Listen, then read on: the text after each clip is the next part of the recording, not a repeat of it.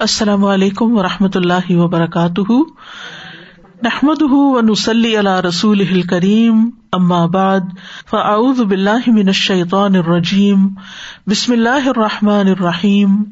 ربش رحلی صدری ویسر علی عمری وحل العقدم السانی افقہ قولی۔ لو انزلنا لرأيته خاشعا لرأيته خاشعا متصدعا من خشية الله. وتلك الأمثال نضربها للناس لعلهم يتفكرون. امسال القرآن پروگرام کے سلسلے میں آج ہم مومن اور غیر مومن کے دل کی مثال پڑھیں گے۔ یہ مثال سورت اللہ کی آیت نمبر ففٹی ایٹ میں بیان ہوئی ہے۔ ارشاد باری تالا ہے۔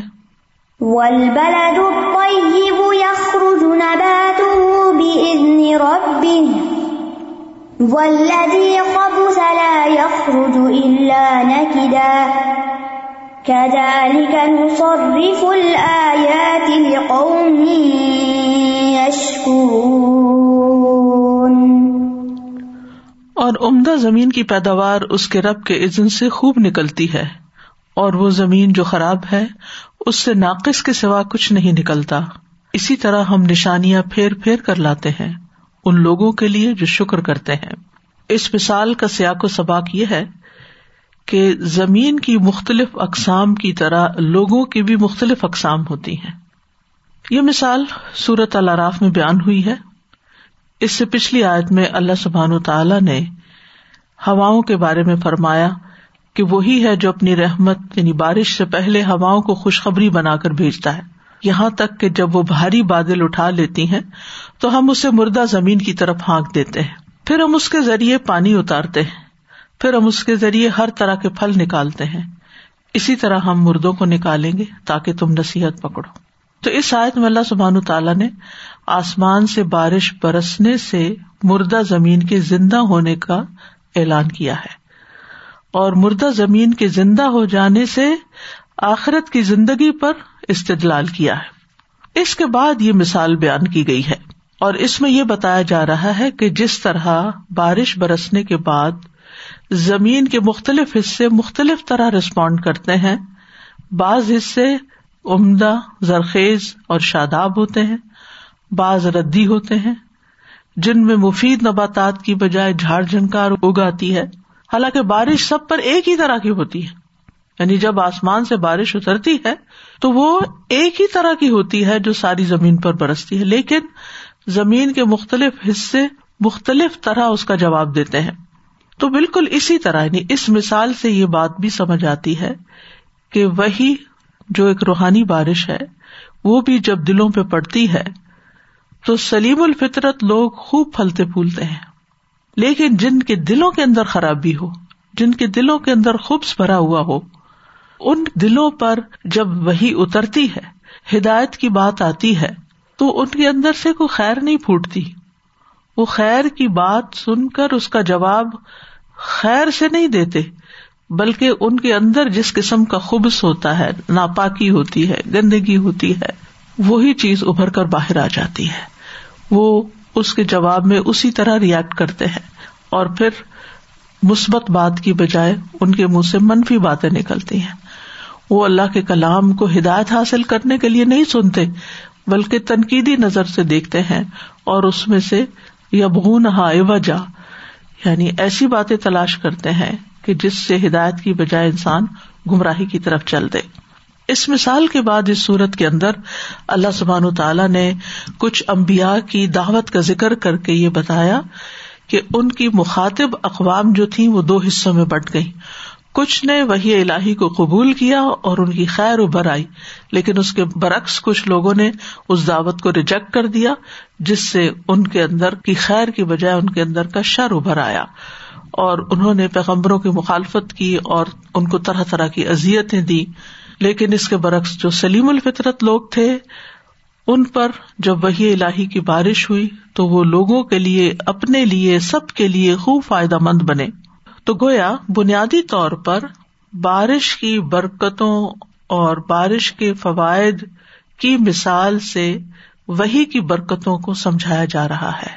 اور اس کے ساتھ ساتھ اللہ کی قدرت کا بیان بھی ہے۔ موت کے بعد زندگی کا اس بات بھی مقصود ہے۔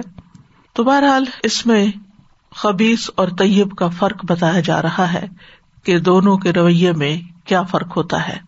تو ارشاد باری تالا ہے ول بلد طیب یخ رجو نبات ربی ول بلد بلد اس مقام کو کہتے ہیں جس کی ایک حد بندی ہو۔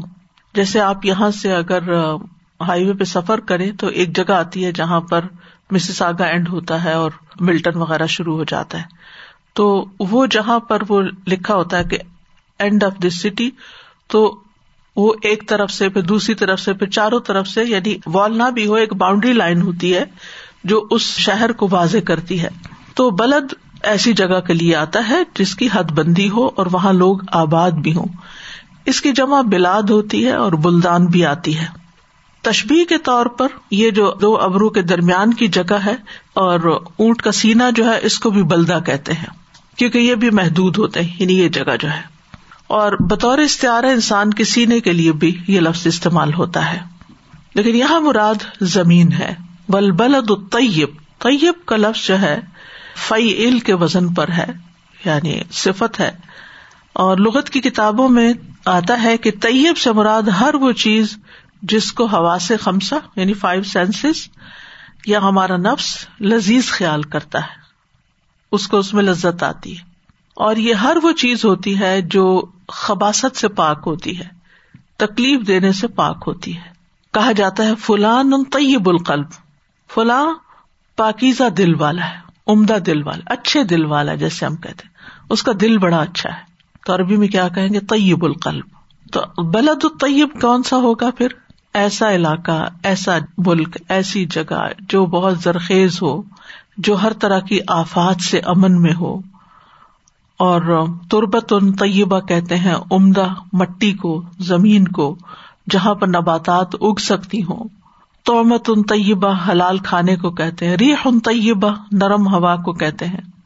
تو یہاں پر طیب سے مراد یعنی وہ زمین جو اگانے میں بڑی بہترین ہو۔ نبات ہو نبت اور نبات جو ہے، اس سے مراد ہر وہ چیز جو زمین سے اگتی ہے۔ خا تناور درخت ہو یا چھوٹی جڑی بوٹیاں ہوں۔ ہر وہ چیز جو زمین سے اگتی ہو، وہ کیا کہلاتی ہے؟ نبات کہلاتی ہے۔ اور عام طور پر پھر نباتات جب بولا جاتا ہے تو اس سے مراد درخت نہیں، بلکہ جڑی بوٹیاں وغیرہ یا ایسے پودے جن کے تنے نہ ہو اسٹیم نہ ہو تو مطلب اس سے کیا ہے کہ ول بلد طیب عمدہ زمین، زرخیز زمین یخر جو نبات اپنی نباتات نکالتی ہے۔ بڑی اچھے طریقے سے آسانی کے ساتھ جو بہت تر و تازہ ہوتی ہیں بے عزن رب بھی اپنے رب کے عزن سے۔ یعنی زمین کا اپنا کوئی کمال نہیں، بلکہ رب اس کو حکم دیتا ہے کہ تم یہ نکالو، تو وہ نکالتی۔ اور جتنی مقدار میں نکالنے کا حکم ہوتا ہے رب کا، اتنی ہی زمین وہ نکالتی۔ یہاں بنیادی طور پر وہی کو بارش کے ساتھ تشبی دی گئی ہے اور زمین کو انسانوں کے ساتھ۔ یعنی بلدت ان طیبہ سے مراد کون ہے؟ ایک اچھا انسان، اچھی نیچر کا انسان۔ اور یخرو جو نبات ہوئی یعنی اس کے اندر سے جو کچھ نکلتا ہے، وہ بڑا عمدہ ہوتا ہے۔ ابن القیم رحم اللہ کہتے ہیں کہ پس وہ وہی جو اللہ آسمانوں سے دلوں پر اتارتا ہے۔ اللہ تعالیٰ نے اس وہی کو پانی کے ساتھ تشبیح دی ہے، اس پانی کے ساتھ جو آسمان سے اترتا ہے۔ جس کے ساتھ زمین کو زندگی ملتی ہے، تو بارش کے پانی سے زمین زندہ ہوتی ہے اور قرآن سے وہی کی بارش سے دلوں کو زندگی حاصل ہوتی ہے۔ اور دلوں کو زمین کے ساتھ تشبیح دی گئی ہے، کیونکہ دل وہی کو قبول کرنے کی جگہ ہے، جیسے زمین بارش قبول کرنے کی جگہ ہے، اور اس سے پھر نباتات اگتی ہے۔ تو وہ دل جو وہی پر ایمان لاتا ہے اور اس کے ساتھ تزکیا حاصل کر لیتا ہے۔ اور جو کچھ اس وہی میں ہوتا ہے، اس پر وہ عمل کرتا ہے۔ اس دل کو اس زمین کے ساتھ تشبیح دی گئی ہے جو بارش کے ذریعے اپنی نباتات اگا دیتی ہے۔ کچھ زمینیں تو ایسی ہوتی ہیں جہاں نہری پانی وغیرہ ہوتا ہے، لیکن یہ وہ زمین ہے جو بارش پڑتے ہی اس کے اندر سے رویدگی ہو جاتی ہے۔ تو اعلام المقین میں وہ کہتے ہیں، پس مومن جب قرآن سنتا ہے اور اس کو سمجھتا ہے اور اس میں غور کرتا ہے تو اس طرح اس پر قرآن کے اثرات ظاہر ہو جاتے ہیں۔ یعنی اس بندے کی زندگی میں ایک تبدیلی نظر آتی ہے۔ دور سے ہی نظر آتا ہے۔ اس کے رویے سے، اس کے معاملے سے، اس کے اخلاق سے، اس کی گفتگو سے، اس کے بہیویئر سے، اس کے ریسپانس سے ہر چیز سے پتہ چلتا ہے کہ یہ صاحب قرآن ہے۔ یعنی ہر طرح سے اس کے اندر سے خیر نکلتی ہے۔ خیر پھوٹنے لگتی۔ یعنی اس کی فطرت جاگ اٹھتی ہے اور قرآن اس کو ایک بے مثال انسان بنا دیتا ہے۔ تو اس مومن کو پاکیزہ اور عمدہ زمین کے ساتھ تشبیح دی گئی ہے جو شاداب ہو جاتی ہے اور ہری بھری ہو جاتی ہے۔ اور اس پر بارش کے بہت خوبصورت اثرات ظاہر ہوتے ہیں۔ پھر وہ ہر طرح کی نباتات کی عمدہ چیزوں کو اگاتی ہے۔ اور اس کے برعکس جو شخص وہی سے اعراض برتتا ہے یعنی اس کو قبول نہیں کرتا، پانی اس کے اوپر سے ہی بہ جاتا ہے۔ ایک کان سے سونا دوسرے سے نکال دیا۔ اس نے اس کو اپنے اندر جذب بھی نہیں کیا، سمجھنے کی کوشش ہی نہیں کی، اس پر نہ عمل کیا، نہ اس سے دوسروں کو فائدہ پہنچایا۔ تو پھر وہ بےکار زمین کی طرح ہے کہ جس پر بارش پڑے یا نہ پڑے، اس کو کوئی اثر نہیں۔ تو مومن خود بھی پاکیزہ ہوتا ہے اور اس کا عمل بھی پاکیزہ ہوتا ہے۔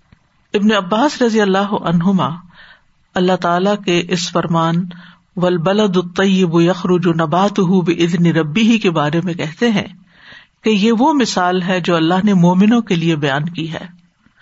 گویا کہ اللہ فرما رہا ہے کہ مومن پاکیزہ ہے، مومن خود بھی طیب ہے اور اس کا عمل بھی طیب ہے۔ ہو وہ طیب و عمل طیب۔ کما ان البل طیبہ ثمرها طیب۔ جیسا کہ پاکیزہ سرزمین کا پھل بھی عمدہ اور پاکیزہ ہوتا ہے۔ یعنی آپ دیکھیں کہ ایک ہی پھل ہوتا ہے، مختلف علاقوں میں جب اگتا ہے، تو ان کا ذائقہ مختلف ہوتا ہے۔ فرق کس چیز کا ہوتا ہے؟ زمین کا فرق ہوتا ہے، مٹی کا فرق ہوتا ہے۔ تو مومن جو ہے، وہ نیک اور پاکیزہ مال کرتا ہے۔ الہی ہی سعد الکل متیب ولام الصالح یرفا اسی کی طرف یعنی اللہ سبحان و تعالیٰ کی طرف ہی ہر پاکیزہ بات چڑھتی ہے اور نیک عمل اس کو اوپر چڑھاتے پھر مومن کی مثال کھجور کے درخت کی طرح بھی ہے، جو صورت ابراہیم میں بیان ہوئی ہے۔ کیا آپ نے دیکھا نہیں کہ اللہ کس طرح کلمہ طیبہ کی مثال بیان کرتا ہے؟ جیسے ایک پاکیزہ درخت جس کی جڑ مضبوط ہے، اس کی شاخیں آسمان میں ہے۔ وہ اپنے رب کے عزن سے حران اپنا پھل دیتا ہے۔ اور اللہ لوگوں کے لیے مثالیں بیان کرتا ہے تاکہ وہ نصیحت پکڑے کہ کس طرح ایک مومن جو ہے وہ کلمہ طیبہ کی طرح ہوتا ہے یعنی پاکیزہ بات کی طرح کے جس کے فوائد دور دور تک جاتے ہیں، تو اس کی زندگی بھی فائدوں سے بھرپور ہوتی ہے۔ یعنی مومن سراسر فائدے والا ہے۔ نبی صلی اللہ علیہ وسلم نے فرمایا مسل المنی مسل النخلتی ماں اخذ منہا من شعی ان نفا اکا مومن کی مثال کھجور کے درخت کی طرح ہے۔ تم اس سے جو بھی لوگ وہ تمہیں فائدہ ہی دے گی۔ اس کے پتے لو، اس کی جڑے لو، اس کے تنے کو اٹھاؤ، اس کے پھل کو لو، اس کے کچے پھل کو لو، اس کے پکے پھل کو لو، اس کے خشک پھل کو لو، اس کی گٹلیوں کو لو۔ کوئی بھی چیز اس کی بےکار نہیں ہوتی، ہر چیز سے وہ فائدہ پہنچا تو مومن اپنے ہر عمل سے فائدہ پہنچاتا اور خود بھی فائدے میں ہوتا کیونکہ اس کی سوچ، اس کی نیت، اس کا ارادہ، اس کی ساری تمنا خیر پر مبنی ہوتی ہے لہذا وہ اپنی نیتوں سے ہی اجر کماتا رہتا ہے۔ پھر جو بات اس کے منہ سے نکلتی ہے، وہ خیر و بلائی پر مبنی ہوتی۔ اس کے ذریعے وہ اجر کماتا ہے اور دوسروں کو بھی فائدہ دے پھر وہ جو عمل کر کے دوسروں کے لیے ایک اچھی مثال بنتا ہے، وہ بھی دوسروں کے لیے ایک سبق ہوتا ہے اور اس سے بھی اس کو فائدہ پہنچتا ہے۔ یہاں ایک بات قابل غور ہے بے عید ربی ہی اپنے رب کے عزت سے۔ یہ اضافت تشریفی ہے یعنی اس کو قابل تعریف بتانے کے لیے اور شرف بخشنے کے طور پر یہ نسبت آئی ہے۔ یعنی اگرچہ دونوں ہی قسم کی نباتات اللہ کے حکم سے نکلتی اچھی نباتات بھی اور ناقص بھی۔ لیکن اللہ تعالیٰ نے اچھی نباتات کے لیے بےزن ربی ہی کا لفظ استعمال کیا ہے۔ اور آپ دیکھیے کہ یہ بات بھی ہمارے مشاہدے میں ہے کہ بہت دفعہ انسان کسی کام کے لیے کوشش کرتا ہے، زمین میں ہل چلاتا ہے، بیج ڈالتا ہے، پانی لگاتا ہے، لیکن نباتات کچھ بہت اچھی نہیں بھی آتی۔ تو زمین بھی اچھی ہو، بیج بھی اچھا ہو، پانی بھی ہو، بر وقت وائی بھی ہو، سب کچھ ہو۔ لیکن جب تک رب کا عزن نہیں ہوتا، اس وقت تک اس سے خیر نہیں نکلتی۔ اسی طرح انسان بعض اوقات دنیا میں اپنی بہت کوششیں کرتا ہے کسی کام کو، کسی بھی اپنے خواب کو مٹیریلائز کرنے کے لیے، کسی اچھے پروجیکٹ کو آگے بڑھانے کے لیے، اپنی اولاد کی اچھی تربیت کے لیے۔ تو آپ دیکھیے کہ ایک ہی گھر میں پلنے والے بچے، ایک ہی طرح کی بارش ان پہ برس رہی ہے، ایک ہی طرح کا سلوک ان سے ہو رہا ہے۔ لیکن ایک بچہ آپ سے بہت محبت کرتا ہے، دوسرا آپ کو پوچھتا بھی نہیں۔ ایک دین کی طرف آ جاتا ہے، دوسرا دین سے دور بھاگ رہا ہوتا ہے۔ تو یہ سب اللہ کے عزن سے ہی ہوتا ہے یعنی اس سے انسان کو یہ بتانا مقصود ہے کہ محض انسان کی کوششیں اور نیتیں ہی کافی نہیں ہوتی جب تک کہ رب کا عزن نہ ہو۔ اللہ کی توفیق نہ ہو۔ آپ دیکھیے کہ شعیب علیہ السلام نے اپنی قوم سے کہا تھا نا کہ ان ارید الاصلاح مستطاعت وما توفیقی اللہ بلّہ میں تو حت الوسا اصلاحی کی کوشش کر رہا ہوں اور مجھے جو بھی توفیق ملی ہے اس کام کی وہ اللہ کی طرف سے ملی ہے۔ تو کسی بھی انسان کی زندگی جب اپنے لیے اور اپنے آس پاس کے لوگوں کے لیے خیر اور برکت کا سبب ہوتی ہے تو وہ اس کو اپنا ذاتی کمال نہ سمجھے کہ یہ میری کوشش ہے، یہ میری محنت ہے، یہ میری قابلیت ہے، یہ میرا علم ہے، یہ میری لیاقت ہے، یہ میری محنت ہے۔ نہیں، سب کچھ بھی کر لو تو اصل میں تو اللہ کا عزن اور دی ہوئی توفیق ہی ہے۔ یعنی بعض اوقات زمین خراب ہوتی ہے تو اس پر فائدہ نہیں ہوتا اور بعض اوقات کسی کے لیے اللہ کا عزن نہیں ہوتا۔ وہ کیوں نہیں ہوتا؟ اس کی حکمت وہی جانتا ہے، کیونکہ اس کا عزن اس کا ارادہ جو ہے، حکمت پر مبنی ہوتا ہے۔ کہ کس کے بارے میں وہ ارادہ کرے اور کس کے بارے میں نہ کرے، یہ فیصلہ اس کا ہوتا ہے۔ پھر اس کے برعکس فرمایا ولوی خبوتا لا یخرج اللہ نقدا اور وہ جو خبیص ہوتا ہے یعنی جو ردی ہوتا ہے، خصیص ہوتا ہے، لا یخرج اللہ نقدا تو اس میں سے سوائے ناقص چیز کے کچھ نہیں نکلتا۔ خبیص جو ہوتا ہے ردی اور ناکارا چیز کے لیے استعمال ہوتا ہے۔ جیسے لوہے کی میل ہوتی ہے، اس کو بھی خبص کہتے ہیں۔ اسی طرح ٹوائلٹ جانے کی جو دعا اللہ من الخبث والخبائث، ناپاک جنیا اور ناپاک جن۔ پھر اسی طرح قرآن مجید میں آتا ہے وہ یحرم علیہم الخبائث۔ اللہ تعالیٰ ان کے لیے ناپاک چیزوں کو حرام قرار دیتے ہیں۔ یعنی وہ چیزیں جو ممنوعات میں سے اور وہ جو طبیعت کے موافق بھی نہ ہوں۔ اور جہاں کلم طیبہ کی مثال آتی ہے، اس کے برعکس کلم خبیصہ کی مثال بھی آتی ہے۔ وہ مسل کلمتن خبیصن کا شجرتن خبیصن ناپاک بات کی مثال ناپاک درخت کی سی ہے۔ اور اس میں ناپاک بات میں کفر، شرک، جھوٹ چگلی غیبت، حسد کی باتیں، یہ منفی باتیں، الزام تراشی، بہتان تراشی، یہ ساری چیزیں اس میں آتی ہیں۔ اور یہاں بلدی خبوص کا اشارہ کس کی طرف ہے؟ زمین کی طرف۔ یعنی وہ زمین جو گٹیا ہوتی ہے۔ جیسے اگانے کے اعتبار سے پتھریلی اور شوریلی زمین جو ہوتی، ایک وہ زمین ہوتی ہے جو پتھریلی ہوتی ہے اس میں مٹی نہیں ہوتی، بلکہ پتھر اور کنکریاں وغیرہ ہوتی ہے اس میں کچھ نہیں اگتا۔ اور اسی طرح شوریلی زمین جو ہوتی ہے، جس کے اندر سباہ عربی میں کہتے ہیں یعنی شور اردو میں کہتے ہیں یعنی نمکیات ایسے ہوتے ہیں کہ جس کی وجہ سے وہ زمین کچھ اگاتی نہیں ہے۔ بارش کا پانی اس پہ ٹھہرا رہتا ہے اور کیچڑ کرتا اور مچھر پیدا ہوتے رہتے ہیں۔ تو اللہ نہ نقد کا لوگوں بھی مانا ہے مشکل اور کلیل مقدار جو کہ بہت مشقت اور محنت کے ساتھ پیدا ہو۔ جب کسی کی زندگی بہت تنگ ہو جائے، اس میں بہت سختیاں آ جائیں، تو اس کے لیے کہتے ہیں نقد عائش ہو یا کو دو جب کنویں کا پانی کم ہو جائے، تو کہتے ہیں نقد تل بکرو اور جب بہت مشکل معاملے والا شخص ہو، تو کہتے ہیں رج النقد بڑا اوکھا آدمی یعنی بہت مشکل ہے۔ اس سے ڈیل کرنا آسان نہیں۔ اسی طرح جو شخص کم دے یعنی بکیل ہو یا جس سے کوئی خیر نہ ہو، تو اس کو بھی نقد کہتے ہیں۔ لسان العرب میں نقد وہ شخص ہوتا ہے جو کم عطا کرنے والا ہو۔ اور ناقت النقدا کہتے ہیں وہ سوٹنی کو جو بہت تھوڑا دودھ دے۔ تو اس سے یہ پتا چلتا ہے کہ نقد کا لفظ جو ہے، خیر کلیل کے لیے استعمال ہوتا ہے یعنی کلیل نفع دینے والی چیز۔ جس سے یا تو فائدہ ہو ہی نہ، یا یہ ہے کہ فائدہ کم ہو۔ یعنی ہر وہ چیز جو شر کھینچ لائے، جس سے تکلیف ہو۔ کلیل خیر والی زمین ارد النقدا تو یہاں لا یخرج اللہ نقدا یعنی بہت تھوڑی نباتات اگتی ہے، اور وہ بھی غیر مفید ہوتی ہے۔ اور بڑی مشکل سے پیدا ہوتی ہے اور اس کے کوئی پھل، پھول وغیرہ بھی نہیں ہوتے۔ مطلب ایک مانا تو یہ ہوا کہ کلیل مقدار میں پیدا ہوتی ہے چیز، جس سے فائدہ نہیں ہوتا کوئی۔ اور دوسرا یہ ہے کہ ایسی چیز کہ جس کے اندر کوئی خیر و برکت نہیں ہوتی، خیر و برکت روک دینے والی۔ فائدے اور برکت سے خالی چیز، یہ مراد ہے۔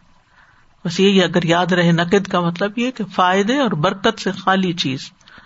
تو جو دل وہی الہی سے فائدہ نہیں اٹھاتا، اس کی وجہ سے تزکیہ حاصل نہیں کرتا، اس پر ایمان نہیں لاتا، اس دل کو اس زمین کے ساتھ تشبیح دی گئی جو بارش سے کوئی فائدہ نہیں اٹھاتی۔ اور بارش پوری کی پوری اس پہ پڑتی ہے، لیکن وہ نباتات بہت تھوڑی اگاتی ہے۔ یا ایسی نباتات اگاتی ہے کہ جس سے کوئی فائدہ نہیں ہوتا۔ تو مومن کے برعکس جو غیر مومن ہوتا ہے، اس کی مثال یہاں پر دی گئی۔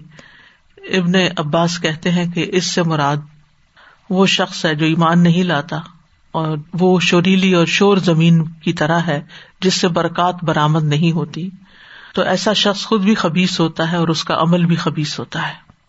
اور اس آیت کے فوراً بعد نو علیہ السلام کا قصہ بیان ہوتا ہے قرآن مجید میں۔ تو وہ واقعہ ایک طرح سے اس آیت کی تفسیر بھی ہے کہ کس طرح انہوں نے کئی سال تک تبلیغ کی، ساڑھے نو سو سال۔ لیکن اس کا کیا نتیجہ نکلا؟ سوائے چند لوگوں کے کوئی ان کی بات ماننے کو تیار نہ تھا۔ حتیٰ کہ انہیں دعا کرنی پڑی کہ یا اللہ بس اب ان کا سلسلہ ہی ختم کر دے۔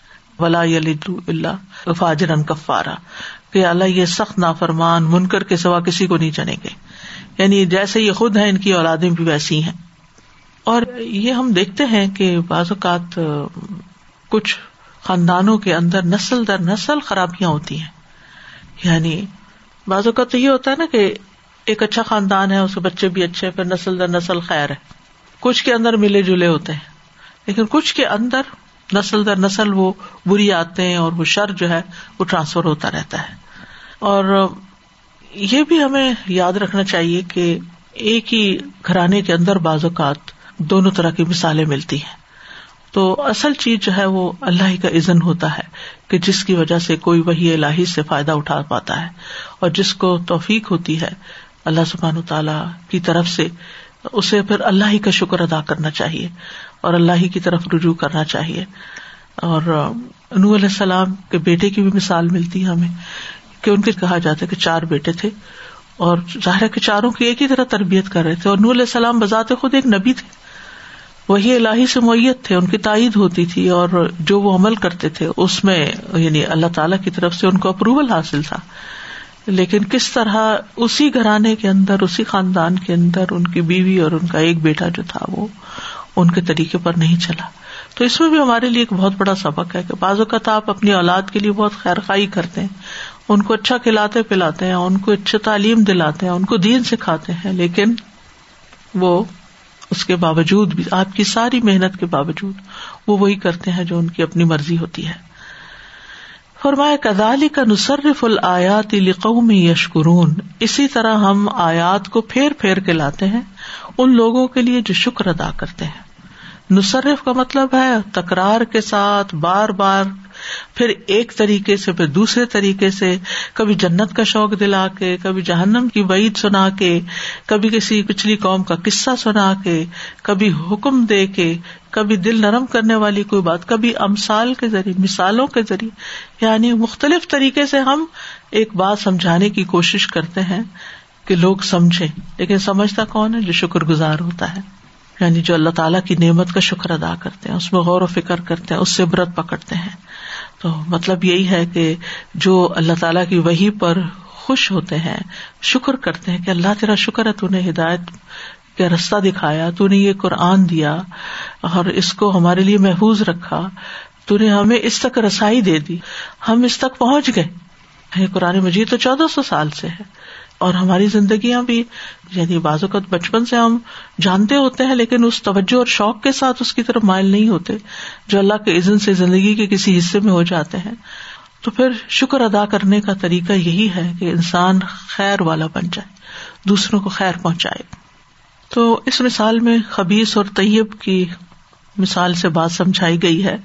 یہ مانوی اور اخلاقی اعتبار سے بھی لفظ استعمال ہوتے ہیں اور مادی اعتبار سے بھی۔ یعنی خبیز اور طیب کا لفظ جو ہے نا، یہ دونوں طرح سے فزیکل سینس میں بھی استعمال ہوتا ہے اور مانوی اعتبار سے بھی۔ تمہارا لیے اولاد آدم کی مثال ہے، عمدہ زمین اور گٹیا زمین سے جس کو مثال دی گئی ہے۔ مجاہد کہتے ہیں، عمدہ زمین کی نباتات اس کے رب کے حکم سے پیدا ہوتی رہتی ہے اور گٹیا زمین سے گٹیا نباتات ہی نکلتی ہے۔ اور یہ ساری اولاد آدم کے لیے ہے۔ یعنی اول سے آخر تک دو طرح کے لوگ ہیں۔ اور پھر یہ بات بھی سمجھ میں آتی ہے کہ بارش کا پانی اسی زمین کو فائدہ دیتا ہے جو زمین پیاسی ہو، جس کے اندر طلب ہو، اور جو اس کو جذب کرنے کی صلاحیت رکھتی ہو۔ اس کے برعکس جس کے اندر طلب ہی نہیں ہے، چاہے اس کے پاس ڈھیروں مواقع ہوں، وہ ان سے کوئی فائدہ نہیں اٹھاتا۔ پاکیزہ دل وہی کا اثر قبول کرتے ہیں، لیکن ناپاک دلوں پر وہی کا کوئی اثر نہیں ہوتا۔ اور پاکیزہ دل جو ہے وہ خیر کثیر اٹھاتے اور جتنی جتنی جس کے اندر طلب ہوگی، اس کی کوشش ہوگی، اس کو ملنے والی توفیق ہوگی، اتنا ہی زیادہ وہ اس سے فائدہ اٹھا سکے۔ اور جتنی زیادہ اس سے دوری ہوگی اور اس کے بارے میں بے نیازی ہوگی، تو اس کو کوئی فائدہ اس سے نہیں پہنچے گا۔ اور اسی طرح کچھ لوگوں کو کلیل فائدہ پہنچتا ہے اور کچھ لوگوں کو کثیر فائدہ پہنچتا ہے۔ اب دیکھیں صحابہ کرام کی مثال ہمارے سامنے ہے۔ کہ کس طرح جب نبی صلی اللہ علیہ وسلم کے ذریعے ہدایت کا پیغام لوگوں تک پہنچا، تو کچھ لوگ ابو جہل اور ابو لہب جیسے تھے جنہوں نے قریب ترین ہونے کے باوجود کوئی فائدہ نہیں اٹھایا۔ اور عبداللہ بن ابئی جیسے لوگ تھے اور کچھ لوگ حضرت ابو بکر اور حضرت عمر جیسے تھے، کہ جن سے انسانیت کے ایک بڑے حصے نے اس وقت بھی فائدہ اٹھایا اور آج تک فائدہ اٹھا رہے ہیں ان کی سیرت سے۔ ان کی مثالوں سے آج تک ہم سبق سیکھ رہے ہیں اور ایمان ہمارا تازہ ہو جاتا ہے۔ تو حضرت عمر رضی اللہ عنہ اپنے دور جاہلیت کے عرصے کے بارے میں اکثر بات کیا کرتے تھے کہ عمر تم بکریاں چراتے تھے، عمر تم کہاں تھے؟ اور قرآن نے تمہیں کیسی عزت بخشی؟ تو بہرحال کچھ لوگ واض و نصیحت کو قبول کر لیتے ہیں اور کچھ لوگ اس کو قبول کرنے کی بجائے اعتراض کرتے رہتے ہیں۔ اب مثال کے طور پر جمعے کا خطبہ ہی ہوتا ہے۔ کچھ لوگ مسجد جاتے ہیں، وہ اثر لے کے اٹھتے ہیں۔ اگلے جمعے تک ان کے اندر تبدیلی آ چکی ہوتی ہے، پھر وہ نئی بات سنتے ہیں، پھر وہ نئی تبدیلی، تو گرو کرتے رہتے ہیں۔ لیکن اس کے بعد کچھ لوگ وہاں سے ایسی باتیں چنتے ہیں کہ امام نے لہن کہاں کہاں کیا ہے، کہاں کہاں بھولا ہے، کون سی بات لاجیکل نہیں تھی، کہاں کون سی بات میں کوئی سینس نہیں بنتی۔ اور وہ باہر نکل کے گاڑی میں بیٹھتے ہی تبصرے کر کے اپنا فرض پورا کر دیتے ہیں کہ ہمارا یعنی اگر ہم دین کی طرف نہیں ہے یا ہم غلط کام کر رہے ہیں تو اس میں بنیادی طور پر قصور کسی مولوی صاحب کا ہی ہے۔ کسی اور کو یعنی الٹا دوسروں کو بلیم کر کے اور ان کے رویوں پر نہ ہو کے۔ آپ دیکھیے کتنے لوگ ایسے ہیں جو صرف دین والوں کے کچھ رویوں کی وجہ سے دین سے بھاگ جاتے ہیں۔ ٹھیک ہے، اس میں دین والوں کا بھی قصور ہو سکتا ہے، لیکن بہت دفعہ انسان کا اپنا قصور بھی ہوتا ہے کہ میں تو ہمیشہ یہ کہتی ہوں کہ اگر کوئی شخص دین پڑھ کر غلط کام کرے تو آپ دین پڑھ کے اچھی مثال قائم کریں۔ یعنی بجائے اس کے کہ آپ اس سے یہ جواز لیں کہ پھر ہم اچھے ہیں اگر ہم نے دین نہیں پڑھا، یہ اس کا مطلب نہیں نکلتے بہت اللاجیکل بات ہے۔ یعنی آپ اس لیے اچھے نہیں ہے کہ آپ نے دین نہیں پڑھا۔ دین کا نہ پڑھنا یا نہ سمجھنا ہی ایک غلطی ہے۔ تو بہرحال اس بات کو ایک حدیث کے ذریعے بھی بہت اچھی طرح سمجھایا گیا ہے۔ صحیح بخاری میں حدیث آتی ہے۔ ابو موسا نبی صلی اللہ علیہ وسلم سے بیان کرتے ہیں کہ آپ صلی اللہ علیہ وسلم نے فرمایا، اللہ نے مجھے جو ہدایت اور علم دے کر بھیجا ہے، اس کی مثال تیز بارش کی سی ہے۔ جو زمین پر برسے، صاف اور عمدہ زمین تو پانی کو جذب کر لیتی ہے۔ اور بہت سا گھاس اور سبزہ اگاتی، جبکہ سخت زمین پانی کو روک لیتی ہے۔ پھر اللہ اس پانی سے لوگوں کو فائدہ پہنچاتا ہے۔ لوگ خود بھی پیتے ہیں اور جانوروں کو بھی سیراب کرتے ہیں۔ اس کے ذریعے سے کھیتی باڑی بھی کرتے ہیں۔ کچھ بارش ایسے حصے پر پڑی جو صاف اور چٹیل میدان تھا۔ وہ نہ تو پانی کو روکتا ہے اور نہ ہی سبزہ اگاتا ہے۔ بس یہی مثال اس شخص کی ہے جس نے اللہ کے دین میں سمجھ حاصل کی اور جو علم دے کر اللہ نے مجھے مبوس کیا ہے، اس سے اس کو فائدہ ہوا۔ یعنی اس نے اسے خود سیکھا اور دوسروں کو سکھایا۔ اور یہی اس شخص کی مثال ہے جس نے سر تک نہ اٹھایا۔ اللہ کی اس ہدایت کو قبول نہ کیا جو میں دے کر بھیجا گیا ہوں۔ تو اس میں آپ دیکھیے کہ ایک زمین وہ ہے جو صاف ستھری ہے، پانی جذب کر لیتی ہے اپنے اندر۔ یعنی ایک وہ شخص ہوتا ہے کہ جو دین کو سمجھتا ہے اور یاد کر لیتا ہے اور اس کی سمجھ، اس کے فہم، اس کی نیت، ارادہ، ہر چیز میں فرق آ جاتا ہے۔ یعنی اس کا عمل بدل جاتا ہے۔ وہ جس طرح ایک سرسب زمین جو ہے نا، بہت سا گھاس اور سبزہ اگاتی ہے۔ تو گھاس اور سبزہ جو ہے اس زمین کو اگر آپ دیکھیں، آج کل جیسے گرینری ہو رہی ہے، تو کسی پکچر میں بھی آپ گھاس دیکھ لیتے ہیں نا، جو نیا تازہ اگا ہے تو دیکھ کر دل خوش ہو جاتا ہے یعنی وہ دوسروں کو خوش کر دیتا ہے۔ تو ایک ایسا انسان ہوتا ہے کہ جو دین کو پڑھتا ہے، قرآن کو پڑھتا ہے، اور اس کے اخلاق میں، اس کے اعمال میں، رویوں میں اتنی اچھی تبدیلی آتی ہے کہ اسے دیکھ کے دوسرے خوش ہو جاتے ہیں۔ ایک وہ شخص ہوتا ہے کہ جو پانی کو روک بھی لیتا ہے۔ پانی کو روک لیتا ہے یعنی اس علم کو یاد کر لیتا ہے، حفظ کر لیتا ہے۔ اور پھر اس سے لوگوں کو فائدہ پہنچاتا ہے۔ لوگ پیتے بھی ہیں اور جانوروں کو بھی سیراب کرتے ہیں۔ یعنی صرف انسانوں تک فائدہ نہیں جاتا، بلکہ جانوروں تک کو جاتا ہے۔ اور اس سے کھیتی باڑی بھی ہوتی ہے۔ تو یہ دوسری مثال ہے یعنی دوسرے قسم کے لوگ ہیں کہ جو علم کو اس طرح سمیٹتے ہیں کہ جس سے خود بھی فائدہ اٹھاتے ہیں، اپنے کام بھی آتا، پیتے ہیں اس کو۔ کھیتی باڑی بھی کرتے ہیں، جانوروں کو بھی پلاتے ہیں اور انسان بھی ان سے پیتے ہیں۔ یعنی دیر پا فائدے کے ہوتے ایک زمین تو پانی جذب کر کے اندر لے گئی سارا اور سبزہ اگا دیا، سب کو خوش کر دیا۔ اپنا عمل اچھا کر لیا۔ اپنی عبادات اچھی کر لی اپنا اخلاق اچھا کر لیا، سب اچھا ہو۔ اور کچھ لوگ ایسے ہوتے ہیں کہ جو دعوی کا کام بھی کرتے ہیں، تعلیم کا کام بھی کرتے ہیں۔ اور آپ کو معلوم ہے وہ حدیث جو اس کی مزید تائید کرتی ہے کہ مولم الناس الخیر جو ہوتا ہے، اس کے لیے ساری مخلوق دعائیں کرتی۔ حتیٰ کہ مچھلیاں سمندر میں اور زمین کے جو چیونٹیاں ہیں اور جانور ہیں، وہ بھی اس کے لیے دعا کرتے ہیں۔ کیونکہ ان کو بھی فائدہ پہنچتا ہے۔ یہاں پر آپ دیکھیں نا، جانور بھی سیراب ہوتے ہیں۔ جانوروں تک کو فائدہ پہنچتے چوٹیاں کیوں دعائیں کرتی؟ فرشتے کیوں پر بچھاتے ہیں؟ کیونکہ ان ساری مخلوق کو ان سے فائدہ ہوتا ہے۔ اور جو بے عمل لوگ ہوتے ہیں، ان کے رویوں سے فرشتوں کو بھی تکلیف پہنچتی ہے۔ ان کو بھی تکلیف پہنچتی تو پھر یہ ہے کہ علم آنے کے بعد مختلف لوگوں کا رسپانس مختلف ہوتا ہے۔ کچھ اس حد تک رہتے ہیں کہ صرف اپنا عمل اچھا کر لیں۔ وہ بھی خیر میں، اور کچھ اس سے آگے بھی بڑھ جاتے ہیں اور دوسروں تک بھی خیر لے جاتے ہیں۔ اور اس علم کو سوب کرتے ہیں۔ اور کچھ کیسے فرمایا، کچھ بارش ایسے حصے پر پڑی جو صاف اور چٹیل میدان تھا۔ نہ اس نے پانی روکا، نہ سبزہ اگایا۔ نہ وہ دوسروں کے فائدے کا بنا اور نہ ہی خود فائدہ اٹھایا۔ بس یہی مثال اس شخص کی ہے جس نے اللہ کے دین میں سمجھ حاصل کی اور جو علم دے کر اللہ نے مجھے مبوس کیا، اس سے اس کو فائدہ ہوا یعنی اس نے اسے خود سیکھا اور دوسروں کو سکھایا۔ اور یہی اس شخص کی مثال ہے جس نے سر تک نہ اٹھایا یعنی تیسرا نمبر جو ہے۔ اور اللہ کی اس ہدایت کو قبول نہ کیا جو میں دے کر بھیجا گیا ہوں۔ تو لوگ جو ہے وہ زمین کی طرح ہے انسان زمین کی طرح ہے۔ تو ایک وہ ہے جو خود فائدہ اٹھاتے ہیں اور دوسروں کو بھی فائدہ دیتے ہیں اور دوسرے وہ ہے جو دوسروں کو فائدہ دیتے ہیں۔ اور بعض علماء نے اس کی تفصیل یوں بھی کی ہے کہ پہلی قسم وہ ہے جن کو ہدایت اور علم پہنچتا ہے تو اس کو یاد کر لیتے ہیں، پھر ان کے دل زندہ ہو جاتے ہیں اس پہ عمل کرنے لگ جاتے ہیں اور دوسروں کو اس کی تعلیم دیتے ہیں، خود بھی فائدہ اٹھاتے ہیں، دوسروں کو بھی دیتے ہیں۔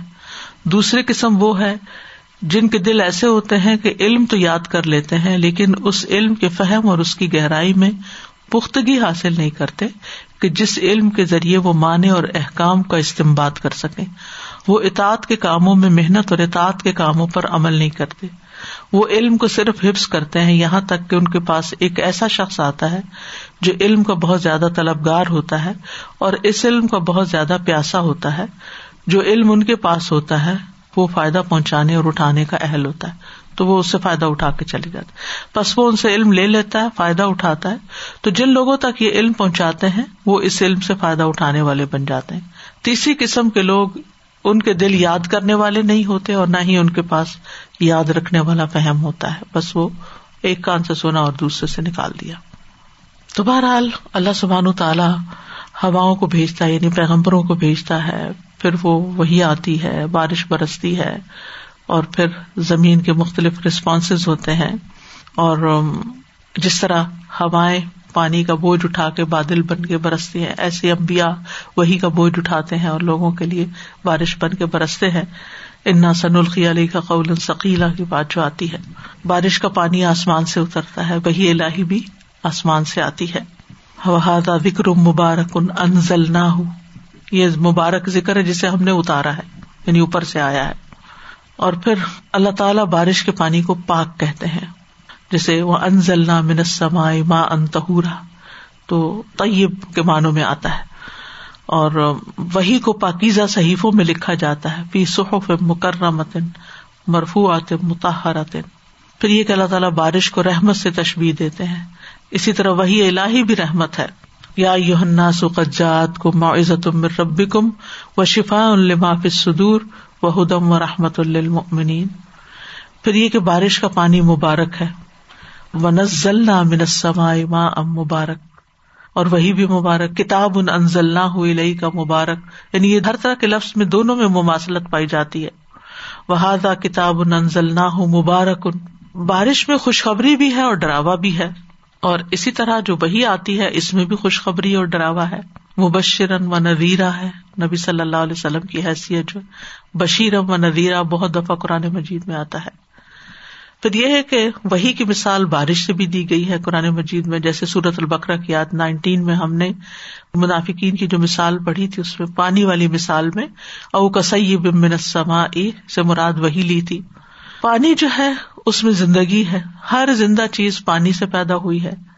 تو وہی کی پیروی میں بھی زندگی ہے۔ جیسے یا الدین آ منستجیب لاہ ول رسول ارادا کم لما کم اے لوگو، جو ایمان لائے ہو، اللہ اور اس کے رسول کی دعوت قبول کرو۔ جب وہ تمہیں اس چیز کے لیے دعوت دے جو تمہیں زندگی بخشتی ہے۔ پانی سے جسم کی زندگی ہے، وہی سے روح کی زندگی ہے۔ ہم انسان جو ہے جسم اور روح دونوں کا مرکب ہے تو قرآن کے ذکر کے ساتھ آسمان سے پانی اترنے کا ذکر بھی آتا ہے۔ اور آسمان سے اترنے والے پانی سے طرح طرح کی نباتات اگتی ہیں۔ مردہ زمین پر ہریالی آ جاتی ہے۔ اسی طرح وہی سے سینے مربر ہو جاتے ہیں۔ انسانوں کا اخلاق درست ہو جاتا ہے۔ پھر اللہ سبحان و تعالیٰ صورت رات میں ایک مثال بیان کرتے ہیں بارش کی، جس کے ذریعے اللہ حق اور بادل کا فرق واضح کرتے ہیں۔ اور پھر اسی طرح یہ ہے کہ ایک ہی پانی سے مختلف طرح کے پھل اگتے ہیں۔ بارش ایک ہوتی ہے، لیکن ہر طرح کا پودا اپنا پھل اگاتا ہے۔ یعنی کوئی چھوٹے پودے ہوتے ہیں، کوئی بڑے ہوتے ہیں۔ کہیں سے میٹھا نکلتا ہے، کہیں سے کٹا نکلتا ہے۔ تو اسی طرح قرآن سے مستفید ہونے والوں کی مختلف قسمیں ہیں۔ سب ایک جیسے نہیں ہوتے۔ ہم کسی ایک شخص کو ملتے ہیں جس نے قرآن پڑھا اور اس سے اس کا اخلاق بھی سمرا عبادات بھی سمری، پھر ہم اس کو ایک کرائٹیریا بنا لیتے ہیں اور کہتے ہیں سب ایسے ہی ہوں گے۔ پھر ہم سب کو ویسا نہیں پاتے تو ہم مایوس بھی ہونے لگتے ہیں۔ تو یہ یاد رکھنا چاہیے کہ زمین کی ساری نباتات ایک سائز کی یا ایک قسم کی نباتات کے پھل بھی ایک طرح کے نہیں ہوتے۔ ان میں بھی چھوٹے، بڑے، کھٹے، میٹھے، کچے، پکے سبھی ہوتے ہیں۔ وہ آتا ہے نا کہ یوس کا بیما ان واحد و نفت دل اباد ان فل اکل ایک ہی پانی پلائے جاتے ہیں لیکن اس کے ذائقے میں ہم بعض کو بعض پر فوقیت دیتے ہیں۔ ان نفیز علی کلا آیات قومی یا قرآن سے مستفید ہونے والوں کی مختلف قسمیں ہیں۔ ثم اورثن الکتاب الذین اصطفینا من عبادنا فمنهم ظالم لنفسه۔ ومن ہم مختصد ومن ہم سابق بالخیرات بزن اللہ۔ ذالک هو الفضل الکبیر سورت فاتر کی آیت نمبر تھرٹی ٹو ہے۔ پھر ہم نے اس کتاب کے وارث اپنے وہ بندے بنائے جنہیں ہم نے چن لیا۔ ان میں سے کوئی اپنے آپ پہ ظلم کرنے والا ہے۔ قرآن پڑھ کے، سیکھ کے، سمجھ کے، پھر وہی کا وہی۔ اپنے اوپر ظلم کرتا ہے، کوئی عمل نہیں بدلا۔ ان میں سے کوئی میانا رو ہے، بیچ بیچ کی راہ چلتا ہے۔ اور ان میں سے کوئی نیکیوں میں آگے نکل جانے والا ہے، اللہ کے حکم سے۔ یہاں بھی آپ دیکھیں بے عزن اللہ ہے۔ الفضل الکبیر یہی بہت بڑا فضل ہے۔ تو لوگ ہمیشہ آپ کو دو طرح کے ملیں گے۔ کچھ لوگ بہترین لوگ ہوتے ہیں اور کچھ لوگ بدترین لوگ ہوتے ہیں۔ انسان کو یہ بات یاد رکھنی چاہیے کہ سب لوگ برابر نہیں ہے جب ہمارا واسطہ اچھے لوگوں سے پڑتا ہے تو ہم خوش ہو جاتے ہیں اور جب ہمارا واسطہ اپنی مرضی کے خلاف لوگوں سے پڑتا ہے تو ہم ہر وقت الجھے رہتے ہیں۔ ہم ہر وقت یہ چاہتے ہیں کہ دوسرا میری خواہش میری مرضی کے مطابق تبدیل ہو جائے۔ ہم اپنے اسپاؤز سے یہی چاہ رہے ہوتے ہیں۔ ہم اپنی اولاد سے یہی چاہتے ہیں۔ ہم اپنے رشتوں سے یہی چاہتے ہیں۔ ہم اپنے دوستوں سے یہی چاہتے ہیں کہ وہ ہماری مرضی کے مطابق تبدیل ہو جبکہ یہ اصول کلیا قاعدہ بھول جاتے ہیں کہ اللہ نے سب لوگ ایک جیسے بنا ہی نہیں ہے ان کو اسی ویلو پر لیں جس کے وہ ہیں۔ جس قیمت قدر کے وہ ہیں یا جس طرح کے وہ ہیں، ان کو اس طرح ہی ایکسپٹ کرے تو آپ کی زندگی بڑی آسان ہو جائے گی۔ جب آپ کو پتا ہوگا کہ اس شخص سے جب واسطہ پڑے گا شر ہی سامنے آئے گا۔ تو ایکسپیکٹ کرے اور رہے کہ آپ نے کیسے بچنا ہے۔ دیکھے نا، جوہر کا پانی ہے، اس میں کیچڑ ہے، مچھر ہے، گندگی ہے۔ آپ کیوں اس میں پاؤں رکھتے ہیں؟ آپ کنارے سے بچ کے نکلے چاہے لمبا رستہ ہو، بچ کے نکلے اور کچھ لوگ جو ہے، نہیں، وہ اسی کے اندر سے گزرنا چاہتے ہیں، تو لچڑ پتڑ ہو جاتے ہیں۔ کیونکہ ہر خاندان میں، ہر آپ کے ملنے جلنے والوں میں آپ سمجھ رہے ہوتے ہیں کہ کچھ لوگوں کی عادت یہ ہوتی ہے، ادھر سے بات اٹھائی، ادھر لگا دی، اس کی ہبت اس کی چگلی، اس کا حسد، اس کی برائی۔ تو آپ جو ہی دیکھے اس شخص کو، آپ جو کرنے ہو جائیں، کیا میرا امتحان آ گیا کہ میں نے اب کیا کرنا ہے؟ کچھ لوگ ہوتے ہیں انتہائی بد زبان ہوتے ہیں، گالی گلوچ، بدتمیزی، بد اخلاقی بلیم کرنا، ان کا شاری پھوٹتا رہتا ہے ان کے منہ سے۔ سیدھے منہ بات ہی نہیں کرتے۔ تو اب آپ کو پتا چل گیا نا کہ یہ ایسا ہے۔ تو آپ نے محتاط ہونا، آپ اس کو نہیں بدل سکتے۔ کوئی کسی کو نہیں بدل سکتا۔ نہ اللہ نے لوگوں کو لوگوں کے کنٹرول میں دیا۔ یہ ہو سکتا ہے کہ بعض لوگ کسی خوف سے، کسی اتارٹی کے ڈر سے اپنا شر تھوڑا روک کے رکھے لیکن، جہاں ان کو یہ خوف نہیں ہوگا، کمزور کسی کو دیکھیں گے۔ تو جہاں ان کو موقع ملے گا بد اخلاقی کرنے کا تو وہ باز نہیں آئیں گے۔ وہ کہتے نا کہ کھانا ہزم نہیں ہوتا جب تک کہ وہ اس طرح کی حرکتیں نہ کر لیں۔ انہوں نے تو کرنی کرنی ہے۔ تو آپ محتاط رہیں کہ آپ ان کو موقع نہ دے کہ وہ اپنا سارا نزلہ آپ پہ گرائیں۔ آپ بچ کے رہیں۔ لوگوں میں ہر طرح کے لوگ ہوتے ہیں اور ہمیں یہ بات سمجھ جانی چاہیے۔ کچھ بہترین ہوتا ہے، کچھ بدترین ہوتا ہے۔ اب حرارا رضی اللہ عنہ سے روایت ہے کہ ایک جگہ کچھ لوگ بیٹھے ہوئے تھے۔ نبی صلی اللہ علیہ وسلم ان کے پاس جا کر کھڑے ہوئے اور فرمایا، کیا میں تمہیں بتاؤں کہ تم میں سب سے بہتر اور سب سے بدتر کون ہے؟ لوگ خاموش رہے۔ آپ نے تین مرتبہ اپنی یہ بات دہرائی۔ اس پر ان میں سے ایک آدمی بولا، کیوں نہیں یا رسول اللہ؟ آپ ہمیں بتائیے۔ آپ نے فرمایا، تم میں سب سے بہتر وہ ہے جس سے خیر کی امید ہو۔ یعنی آپ اس سے خیر ایکسپیکٹ کریں کہ اس سے میں ملوں گا، یہ اچھی بات ہی کرے گا۔ اور اس کے شر سے امن ہو۔ اور تم میں سب سے بدتر وہ ہے جس سے خیر کی توقع نہ ہو اور اس کے شر سے امن نہ ہو۔ کچھ لوگ ہوتے ہیں نا جن سے آپ دل ہی دل میں ڈر رہے ہوتے ہیں، اب یہ ملیں گے نا آپ سے۔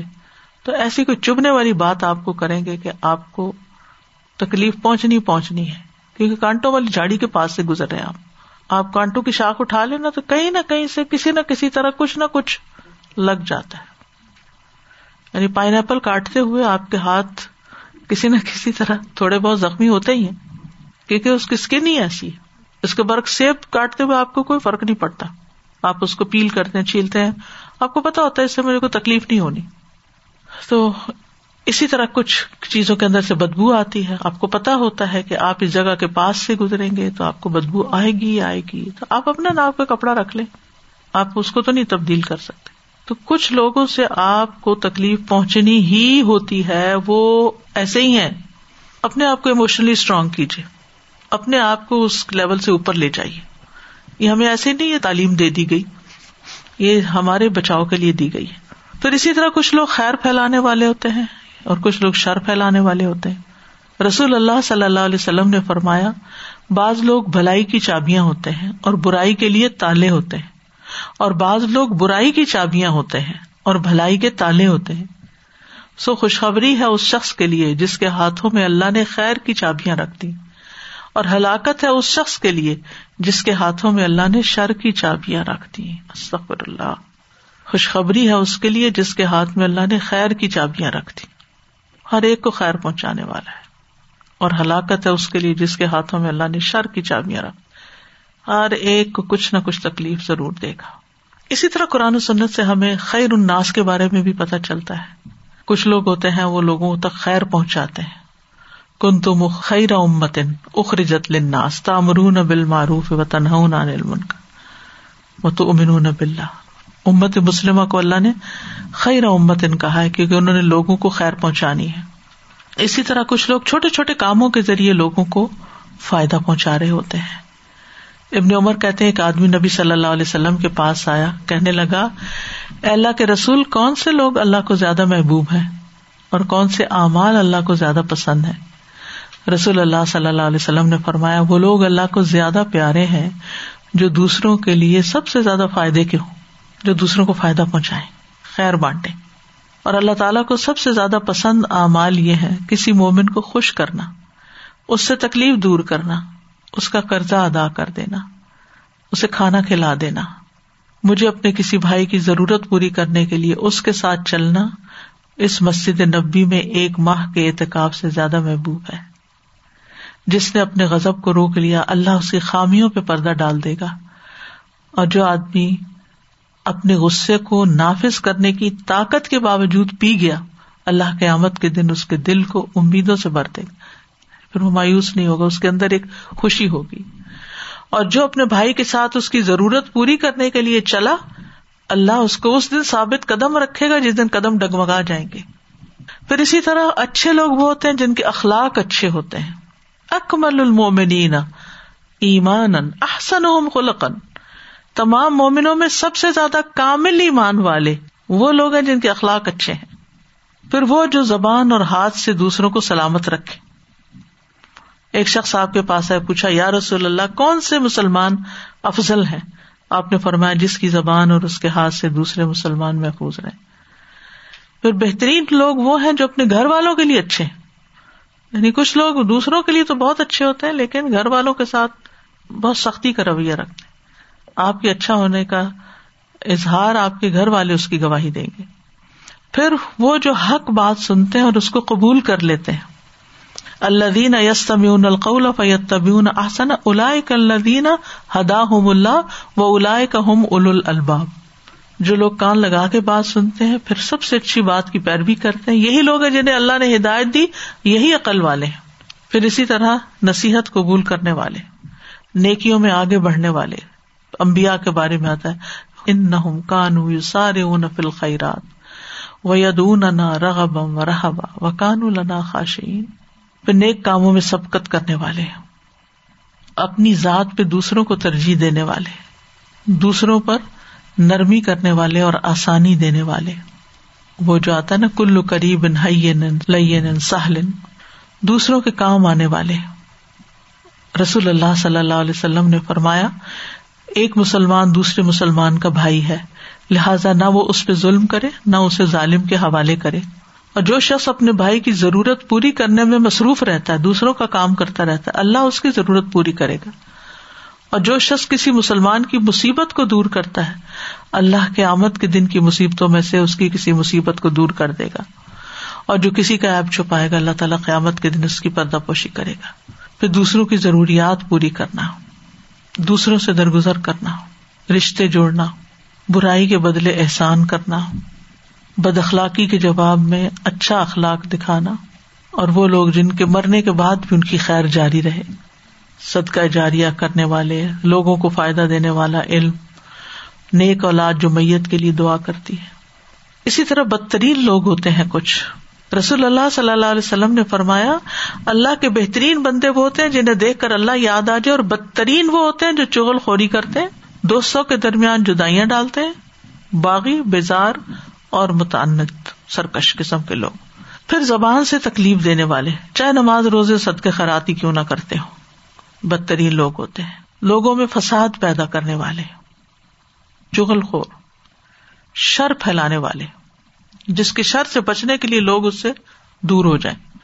پھر دوسروں کی عزت آبرو کے درپے ہونے والے۔ بد اخلاق، جو نبی صلی اللہ علیہ وسلم سے بہت دور ہوں گے قیامت کے دن۔ پھر حسد، بغض ہرس تکبر جیسی صفات کے حامل، کھلا کھلا گنا کرنے والے، فحاشی کی اشاعت کرنے والے، خیر کے کاموں میں سستی کرنے والے، خیر سے روکنے والے، بخل کرنے والے، نہایت کنجوس لوگ، لڑائی جھگڑے کرنے والے۔